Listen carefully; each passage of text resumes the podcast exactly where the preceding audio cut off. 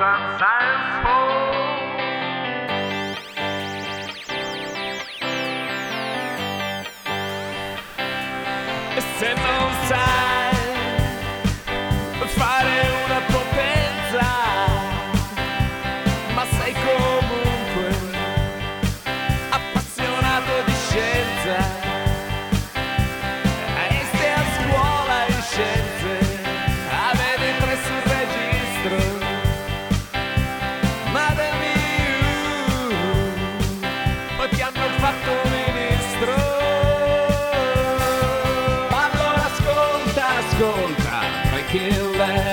Allora ascolta, ascolta, Breaking Lab. Allora ascolta, ascolta, Breaking Lab.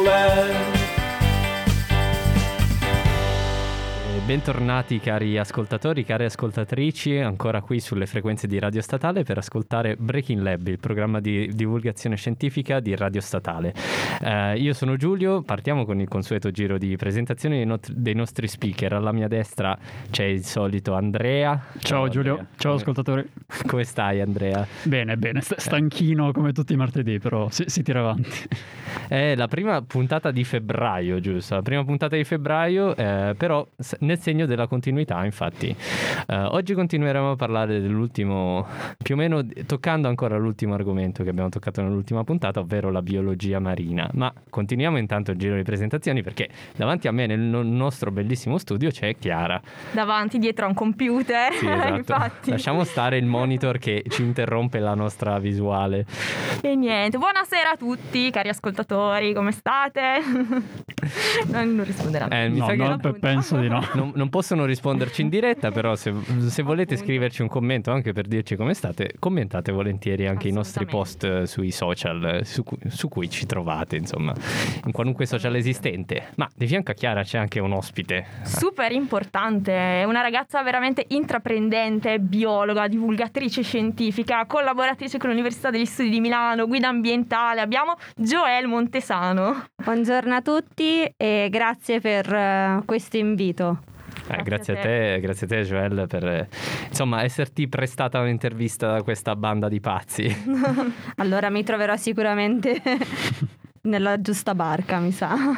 Eh, appunto in- di barca, eh, cioè è un termine che casca a fagiolo giusto perché insomma il tema di oggi è appunto la biologia marina. Vuoi parlarci un po' di più di te? Di... Sì, com- La tua passione per Esatto. i cetacei che hai da quando sei piccola. Sì, sì, sì, sì. Allora, appunto, come ha detto Chiara, io sono una biologa, ho studiato proprio in Unimi all'Università degli Studi di Milano, ho fatto prima biologia e poi ho fatto la magistrale in biodiversità ed evoluzione biologica. Ho deciso di fare questo percorso perché da sempre ho avuto la passione per la natura e per gli animali e quindi ho deciso di buttarmi nel cercare di realizzare un po' le mie passioni e i miei sogni e in realtà la, mia strada è stata travagliata, nel senso che ho provato, ho fatto tante esperienze, mi sono laureata facendo in realtà una laurea sempre in biologia marina, ma non sui cetacei, perché in Unimi eh, non, è- non c'era questa grande occasione di fare lauree sui mammiferi marini, ma ritorneremo sull'argomento. E allora invece ho fatto una tesi su una medusa immortale, l'unico animale al mondo a essere considerato immortale, che è questa medusa che sta in Puglia, in Salento. Caspita. Sì, sì, sì, si chiama Turritopsis torni e praticamente eh, gli studi hanno mostrato che ehm, questa specie nel momento in cui si trova in condizioni estreme, che può essere mancanza di cibo, un aumento delle temperature, un'eccessiva salinità, è in grado di ringiovanire, di andare in uno stadio crescente che è lo stadio di polipo, quello dei coralli. Quindi non sei riuscito a fare una tesi sui cetacei, ma ti sei dovuto accontentare della tesi su un essere immortale marino. Esattamente, Peccato. esattamente, mi, so- mi sono accontentata.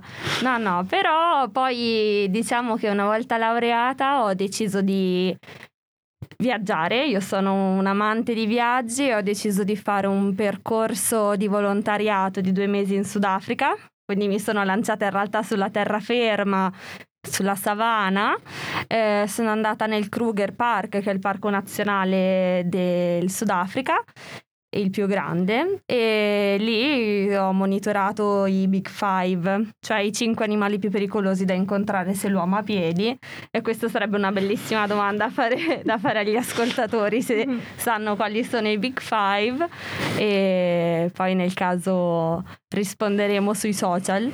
E mm, una volta tornata in realtà poi ho iniziato a lavorare un po' a scuola, un po' sempre nell'ambito della divulgazione tramite il Parco delle Cornelle, per poi eh, entrare a conoscere il WWF con cui adesso collaboro. Infatti ho fatto un corso per diventare guida whale watching tramite il WWF Italia. Mancava solo questo. Esatto. No, no, no, no. Però lì mi sono, cioè ho detto, cavoli, però questa è la mia strada, perché tornata dal Sudafrica ho detto, bene, allora tornerò negli... in Africa e farò la guida. La guida a portare le persone, a vedere gli animali. Mi ero innamorata anche della fotografia.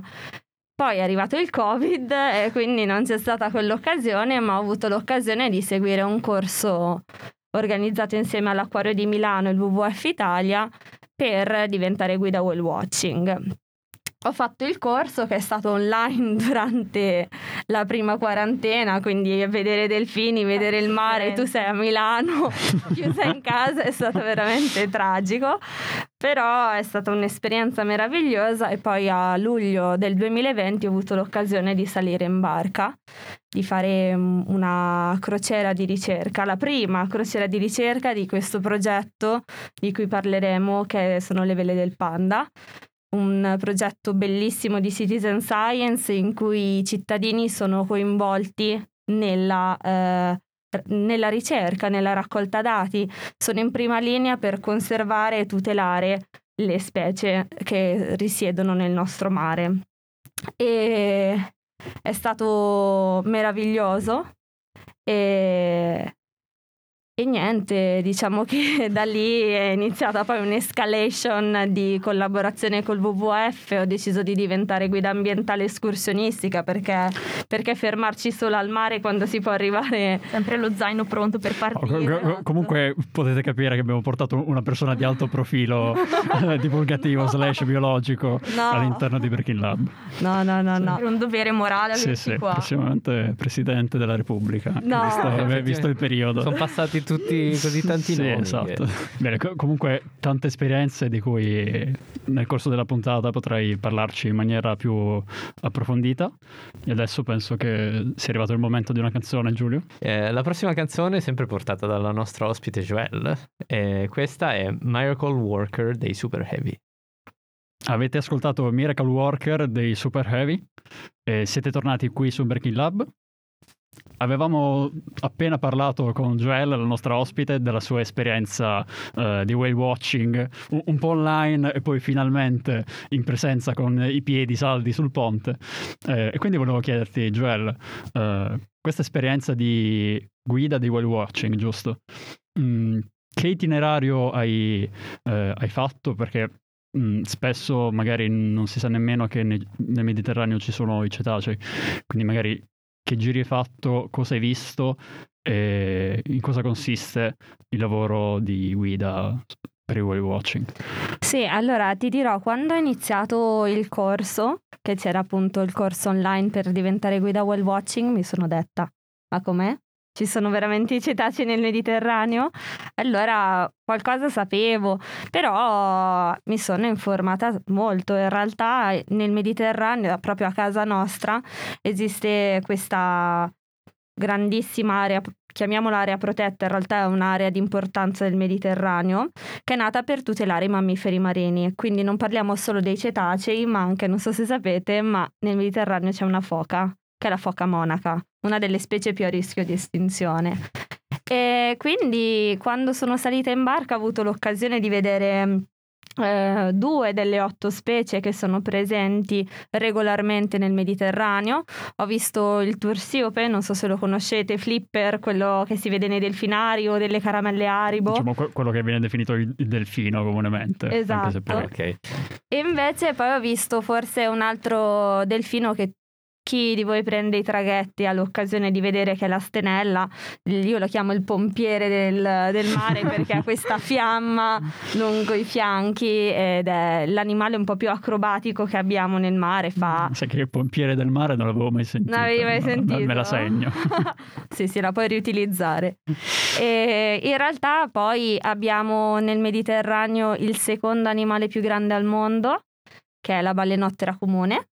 Ricorda a tutti che il primo è la balenottera azzurra, che supera il- i- gli animali che erano nel periodo dei dinosauri. Ora sì, è- è più grande dei dinosauri. Esatto, esatto. Parliamo per la balenottera comune di 22-25 metri, mentre la balenottera azzurra siamo intorno ai 30 metri di lunghezza. E tra l'altro nel Mediterraneo abbiamo anche i Moby Dick, che Moby Dick non è una balena ma è un capodoglio. Uno tra eh, i delfini con i denti, diciamo, i cetacei con i denti è sicuramente il più grande, raggiunge i 19 metri di lunghezza. Poi abbiamo in realtà altre specie forse un po' meno conosciute, non so se conoscete il globicefalo e la storia che c'è dietro le Faro Island.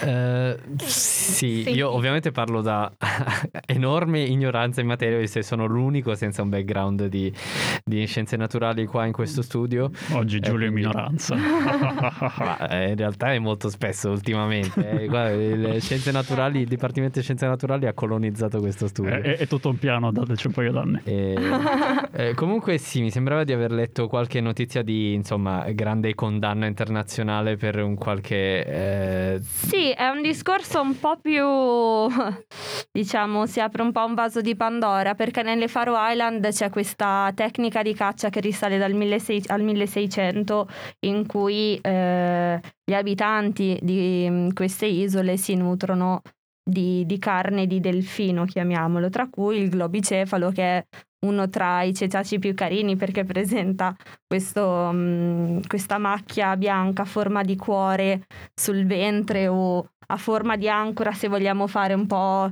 il sailor. Eh, poi della noi diamo tutte le interpretazioni, Esatto, esatto, giusto per rendere tutto un po' più Mhm. cuccioloso.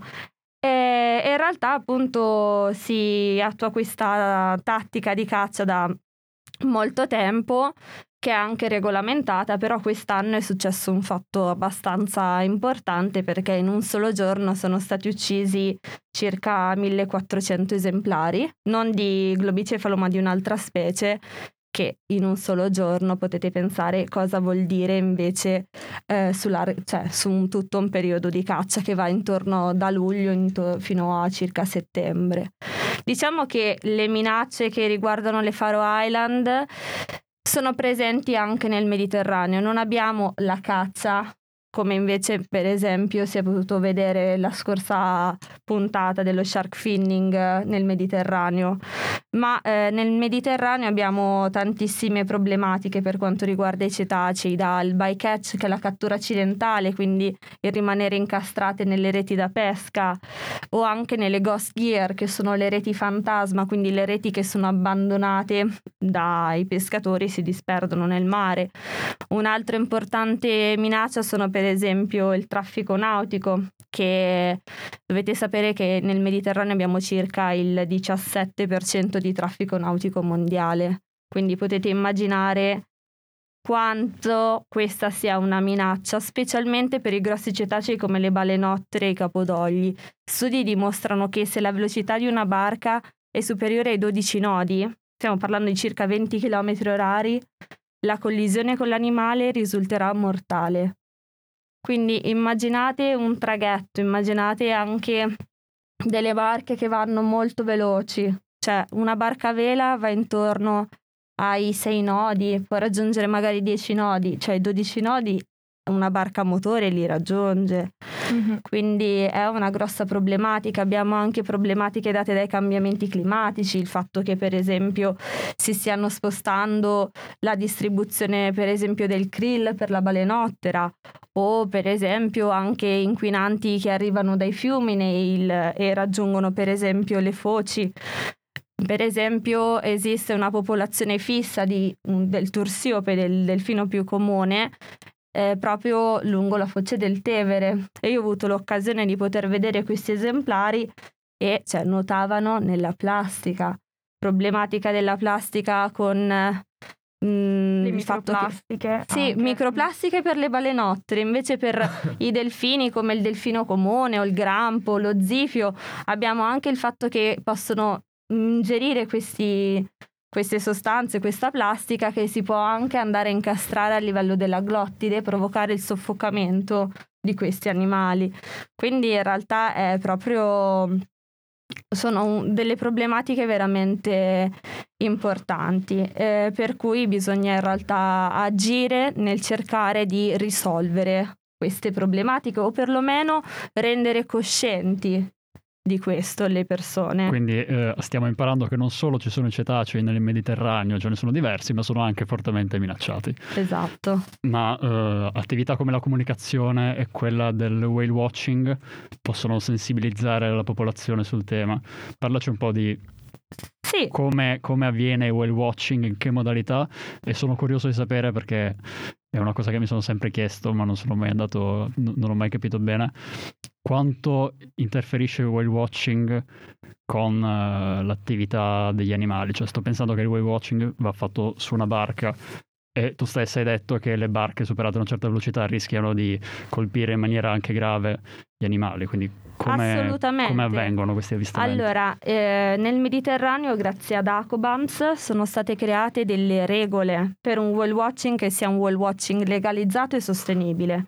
Nel momento in cui noi avvistiamo delle pinne, quindi ipotizziamo che abbiamo un cetaceo davanti a noi, possiamo avvicinarci all'animale e ci si può, eh, anche diverse barche possono avvicinarsi, ma nel- quando siamo a circa 300 metri dall'animale, una sola barca può avvicinarsi e non si può avvicinare a più di 100 metri dall'animale.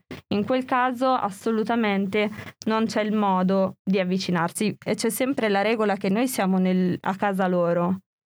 Sono loro che se vogliono si avvicinano a noi. Non abbiamo occasione di toccarli, non esistono delle leggi che regolino il nuoto con i delfini, ma io lo sconsiglio perché comunque sono degli animali che eh, sono nel loro ambiente naturale e quindi sono imprevedibili. Cioè, se voi pensate al tursiope, il delfino, quello che appunto un po' tutti conoscono, cioè arriva a pesare 300 kg. Cioè, pensate a una pinnata un, non ha- che non fa apposta un tursiope, a che danni può portare, cioè rottura costole, emorragie, cioè è veramente problematico. Ma anche per esempio tutte le terapie che cercano di fare con i delfini, in realtà ho letto che si tratta proprio di un effetto placebo che eh, Sì. abbiamo noi. In realtà i delfini sono molto stressati in ambienti... Sì, allora vicini. si può aprire anche qui un altro be- grandissimo vaso di Pandora sugli animali in cattività. Diciamo che abbiamo imparato tanto dagli animali in cattività, cioè compor- la specie che è più conosciuta dal punto di vista del comportamento è proprio il, il tursiope perché è stato studiato nei delfinari. E si è imparato tantissimo, per esempio si è imparato come questi animali siano in grado di riconoscersi allo specchio, c'è stato fatto una X sul loro ventre, si è visto come questi delfini andavano immediatamente a guardarsi allo specchio per Sono capire cosa gli era stato disegnato. E tutto questo è nato da un comportamento sviluppato direttamente in natura, grazie ai vari salti che l'animale fa perché in questo modo si specchia nel mare. E quindi diciamo che si è imparato tanto e l- eh, la cattività può aiutare nel comprendere come conservare e proteggere le specie. E mm, in realtà diciamo che da qui poi esiste anche la possibilità di proteggere e tutelare le specie anche in, ehm, in natura e ve ne racconterò subito dopo la canzone. La canzone che adesso è di Jack Johnson e si chiama Only the Ocean. Jack Johnson con Only the Ocean e adesso continuiamo a parlare con la nostra Joelle eh, e in particolare del progetto Le Vele del Panda che è in collaborazione con il WWF, giusto? Sì, sì, sì, sì, sì, sì. Allora, appunto, Dopo la mia prima esperienza in barca è nato questo progetto, anzi, con la mia prima esperienza in barca è nato il progetto Le Vele del Panda, un progetto in collaborazione tra il WWF Italia, il WWF Travel e anche Sales Square che è come dire l'Airbnb delle barche, in cui praticamente è un progetto di citizen science in cui i cittadini e i turisti sono coinvolti appunto nella ricerca. Infatti si, offrono, si offre ai turisti di comprare un'esperienza in barca, una crociera che può essere una settimana, quattro giorni, un weekend lungo, magari anche proprio delle spedizioni di ricerca in cui si va in diverse aree del Mediterraneo noi eh, quest'anno ci siamo focalizzati principalmente nella zona dell'Argentario, l'isola d'Elba, l'isola del Giglio, ma anche le isole pontine. Ma adesso abbiamo delle grosse novità perché andremo a esplorare tantissime nuove aree, tipo le isole Olie o anche il Golfo di Napoli, la Sardegna. E praticamente i turisti salgono in barca con noi e con noi ricercatori, noi guide whale watching e raccogliamo diversi dati, dati che riguardano sia la distribuzione dei cetacei che eh, dati che riguardano invece il comportamento. Noi studiamo molto il comportamento dei cetacei, siamo inoltre insieme a due mh, ricercatrici del WWF Italia, Laura Pintore che è l'esperta cetacei del WWF e Alessandra Sellini, stiamo scrivendo appunto un articolo che riguarda ceta- il comportamento delle otto specie residenti di cetacei nel Mediterraneo. Inoltre scattiamo tantissime foto anche con l'aiuto dei turisti per fare la foto identificazione. Consiste sostanzialmente nell'andare a cercare di identificare i singoli individui andando a fotografare delle porzioni specifiche del corpo, principalmente le pinne dorsali. Perché? Perché sono un po' come le impronte digitali, quindi in questo modo se io ti fotografo la pinna dorsale e la fotografo all'isola d'Elba e poi faccio una foto e facendo dei confronti ritrovo la stessa pinna dorsale ne so, l'isola del Giglio, può essere, posso capire anche la rotta migratoria o quanto è sedentario o si muove un da una individuo. semplice foto si possono capire veramente tantissime cose. Esatto, esatto. E infatti diciamo che durante queste crociere inoltre parliamo anche, facciamo delle vere e proprie lezioni a bordo in cui parliamo delle specie, raccontiamo dal punto di vista anatomico, etologico, perché durante gli avvistamenti noi spariamo, sembra come se sparassimo dei nomi a caso, Breach, Lip, Boriding, che dici ma che cosa stanno dicendo, no? E quindi per non farci scambiare per pazzi quali siamo, facciamo una lezione in cui raccontiamo un po' i vari comportamenti, così dato che i turisti diventano delle vere e proprie aiutanti. aiutanti. Posso, se tu non vedi un comportamento, quello, magari un turista dice guarda che quello ha fatto un lip, un bridge e tu sei lì, ok, perché intanto stai registrando tutto con una videocamera per cercare di comprendere i vari comportamenti. Diciamo che sono delle esperienze meravigliose perché facciamo queste crociere in barca a vela in cui i turisti sono proprio partecipi, cioè facciamo turni per cucinare, per lavare i piatti, sonatine con la chitarra, uscite, trekking, magari perché c'è da dire che ci sono dei giorni, cioè noi non comandiamo il tempo, quindi magari ci sono delle condizioni meteo in cui non si può andare a fare monitoraggio, quindi si fanno altre attività. E eh, in tutto ciò adesso ci stiamo allargando sempre di più. Il 2020 è stato l'anno in cui abbiamo fatto 5 crociere di ricerca, il 2021 ne abbiamo fatte 15 con 17 e, e con l'aggiunta di due raggiungendo 17 eh, spedi- eh, crociere, di cui due spedizioni in collaborazione col CNR e adesso invece il 2022 facciamo il botto, nel senso che abbiamo una partecipazione di tantissime barche in diverse aree del Mediterraneo, compresa appunto il sud del Mediterraneo, cosa che ancora non avevamo mai monitorato, mentre magari le isole Pontine e la Sardegna avevamo fatto due spedizioni l'anno scorso. Ma eh, poi eh, in realtà stiamo cercando di raggiungere anche l'università. Infatti il nostro progetto è quello di coinvolgere le università per tesi triennali, tesi magistrali e anche per eh, campagne naturalistiche, stage, oltre alla possibilità di organizzare dei workshop veri e propri. Adesso stiamo per inviare in questi giorni le brochure alle diverse università, tra cui la statale, per permettere appunto ai ragazzi di poter conoscere il mondo dei cetacei, che è un mondo che è molto vicino a noi, perché cioè, se vai in Liguria i cetacei li vedi, cioè io quest- a maggio di quest'anno ero, cioè dell'anno scorso, ero a Savona, per di più tipo una giornata non meravigliosa, guardo il mare e vedo due pinne, faccio ma come? cioè dalla spiaggia si vedeva una mamma con un cucciolo, è stato veramente emozionante. E in tutto ciò poi stiamo cercando di organizzare anche dei campus estivi per i ragazzi, cercando di coinvolgere anche i più giovani perché la divulgazione, il, il cambiamento parte dalle nuove generazioni, da noi che siamo qua a studiare, ma anche dai più piccoli e quindi stiamo cercando di coinvolgere anche loro. In tutto ciò per chi fosse interessato realmente a diventare guida whale watching o a fare un corso per diventare appunto una guida, un whale watcher, tramite EIS, che è praticamente un ente che fa formazione a livello europeo, c'è la possibilità da maggio di intraprendere un corso per diventare veramente guida whale watching con la possibilità di fare un'esperienza anche in barca.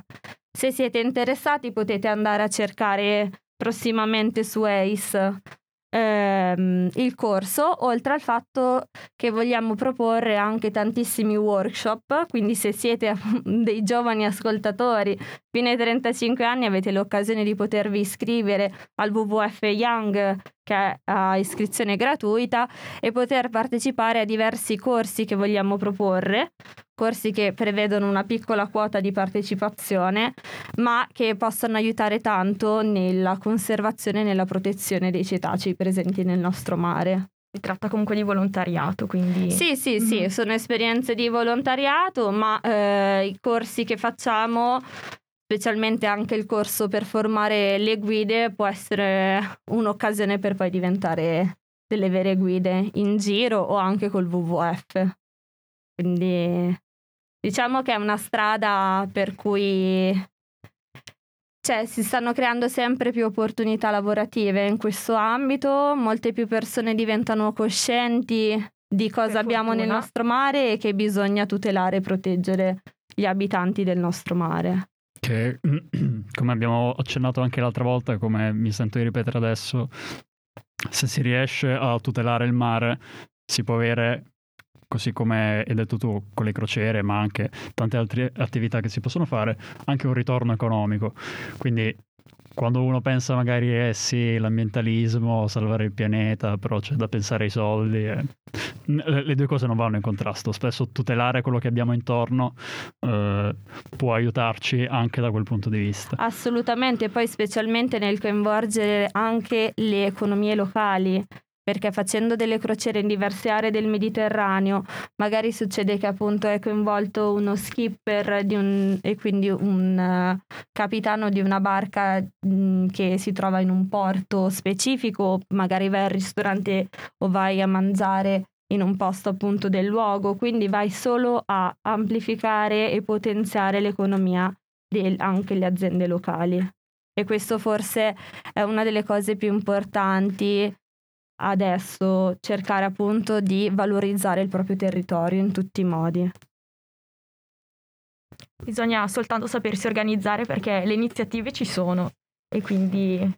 Sì, la, la cosa importante, cioè la cosa più importante e vi, invi- e vi ringrazio appunto per essere potuta venire qua è quello di cercare di diffondere le informazioni perché io non sapevo di poter fare una tesi sui cetacei in un, in un IMI, cioè il fatto di tenere seminari, di partecipare al WWF Young, andare in giro e poter avere l'occasione di poter parlare della mia passione, che magari è la passione anche di qualcun altro, può essere un modo per fare la differenza, entrando a creare una community che ha appunto il fine poi di avere la missione di proteggere la nostra biodiversità in ogni territorio, dal mare alle Alpi, alle Appennini, alla pianura padana.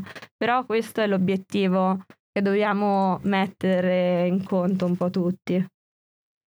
Joel, tu non ti occupi solo di divulgazione, ma ci hai accennato fuori onda che ti occupi anche di ricerca. Eh, vuoi parlare un po' dei, degli ultimi progetti, se ci puoi dire qualcosa in campo di ricerca sui cetacei? Sì, allora adesso stiamo... abbiamo in piano di pubblicare due articoli un articolo è molto interessante perché appunto stiamo creando degli etogrammi che sono sostanzialmente delle tabelle che riportano compo- i vari comportamenti che le specie hanno, perché stiamo creando una sorta di guida per eh, raccontare e cercare di trovare una standardizzazione per raccogliere i dati dal punto di vista etologico, quindi dal punto di vista del comportamento. Pochiss- cioè, molti raccolgono dati, molti whale watcher raccolgono dati, ma li raccolgono ognuno alla propria maniera. E quindi anche una, um, una condivisione del dato è difficile perché se tu prendi il dato in una determinata maniera e chiami un comportamento, un salto lo chiami in un modo piuttosto che in un altro, è difficile poi potersi comprendere. E quello che noi invece stiamo andando a creare è proprio una sorta di mh, standardizzazione di come chiamare un comportamento piuttosto che un altro, raccontarvi quali sono i veri comportamenti per cercare di rendere più facile una condivisione che nel mondo della ricerca deve essere essenziale nel momento in cui si ha l'obiettivo di andare a proteggere e tutelare. Abbiamo in, in, piano anche un altro progetto un po' più grande che coinvolge anche l'Università di Torino su fare un discorso evolutivo sui comportamenti. Andremo a prendere diverse specie e in quel caso andremo invece proprio a eh, andare a vedere se il comportamento si è evoluto o meno, si è evoluto o meno ehm, tra le diverse specie, famiglie e generi. Quindi ci stiamo sempre più specializzando nel comportamento, che è un po' quello che ci appassiona però diciamo che loro sono gli animali più intelligenti, tra, tra gli animali più intelligenti, si, cioè ce ne sono tanti intelligenti, ma loro spiccano per le loro capacità.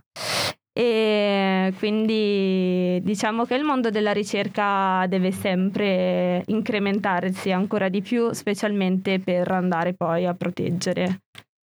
Che poi come dico spesso sono animali molto grandi eh, che vivono in un ambiente totalmente alieno a, a quello umano, ovvero il mare, quindi anche studiarli è, è, complesso, non si può prendere la balena e portarla in laboratorio e dire ok, ora facciamo due analisi. No, eh, devi avere la grande occasione di avvistarla eh, una eh, balena. Eh, esatto, devi, devi, trovarla e devi saper raccogliere i dati, quindi eh, è davvero importante riuscire, come hai detto tu, a, standard, a standardizzare, l'ho detta giusta, grande punto per me, uh, i, i, dati raccolti che vanno raccolti osservando le balene eh, e di come in realtà sia un metodo di ricerca per questi cetacei relativamente nuovo, perché se pensiamo che quasi tutto quello che sappiamo sui cetacei, o almeno quello che abbiamo saputo per molto tempo, derivava, derivava dalla caccia alle balene tra il 700 e il 900, adesso dobbiamo un po' uh, reventarci volendo, giusto? Assolutamente, assolutamente e lo studio di questi esemplari, lo sai tu meglio di tutti, è dovuto anche al fatto di studiare gli animali che si ritrovano spiaggiati, perché c'è anche questa grande problematica dovuta anche per esempio all'inquinamento acustico che è altamente presente nel nostro mare, dato anche dal continuo traffico nautico. Va bene, dai. Allora... Speriamo che, attraverso il watching, attraverso uh, la tua attività e quella di tanti altri, si riesca piano piano col tempo a sensibilizzare, a far capire alle persone che ci sono questi animali uh, nel nostro mare, nel mare nostrum e che si devono tutelare uh, per tanti motivi, che siano scientifici, di rispetto per l'ambiente, economici. Comunque fare tesoro di quello che abbiamo la fortuna di avere a largo delle nostre coste. Noi ti ringraziamo di essere stata qui, veramente un onore. Ah, grazie a voi, grazie delle informazioni e progetti che noi ci siamo appuntati e quindi non sia mai in futuro. Vo- Vogliamo ripetere se qualcuno volesse partecipare ai corsi di whale watching Sì. o alle crociere dove può prendere Allora, contatti? potete cercare tutto su, eh, se voi scrivete le vele del panda direttamente su Google o potete cercare su WWF Travel o Sail Square se volete partecipare a delle crociere o spedizioni di ricerca. Invece se volete partecipare sempre a workshop eh, o corsi o se volete fare tesi con noi, potete scrivere mm, a Laura Pintore chiocciolawwf.it l.pintore chiocciolawwf.it o, mm, o in realtà anche cercare di contattarci sui social e noi cercheremo di rispondervi e niente, se avete altre domande potete contattarci anche in chat o sui social. Io vi ringrazio ancora tanto per questa partecipazione. E noi non possiamo fare altro che ringraziare ancora te, gra- grazie quindi a Joel Montesano che è stata nostra graditissima ospite in questa puntata. Noi ci eh, sentiamo come al solito martedì prossimo, ricordiamo di seguirci sui social eh, su cui, e sul, ehm, sulle piattaforme podcast dove pubblicheremo tutte le registrazioni delle nostre puntate se volete andarvele a, risco- a riascoltare oppure non potete asco- seguirci in diretta. Eh, ringrazio anche tutti i ragazzi di Breaking Lab che sono nello studio con me oggi. Quindi, Grazie a te Giulio. Grazie. E vi saluto e ci sentiamo la prossima volta. Ciao.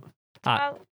piccolo, eh, ecco, chicca finale, un'altra canzone portata da Joelle. Ah, questa. certo. La vuoi presentare tu? Vai, la presento io. e allora vi salutiamo per oggi con West Coast degli Imagine Dragons.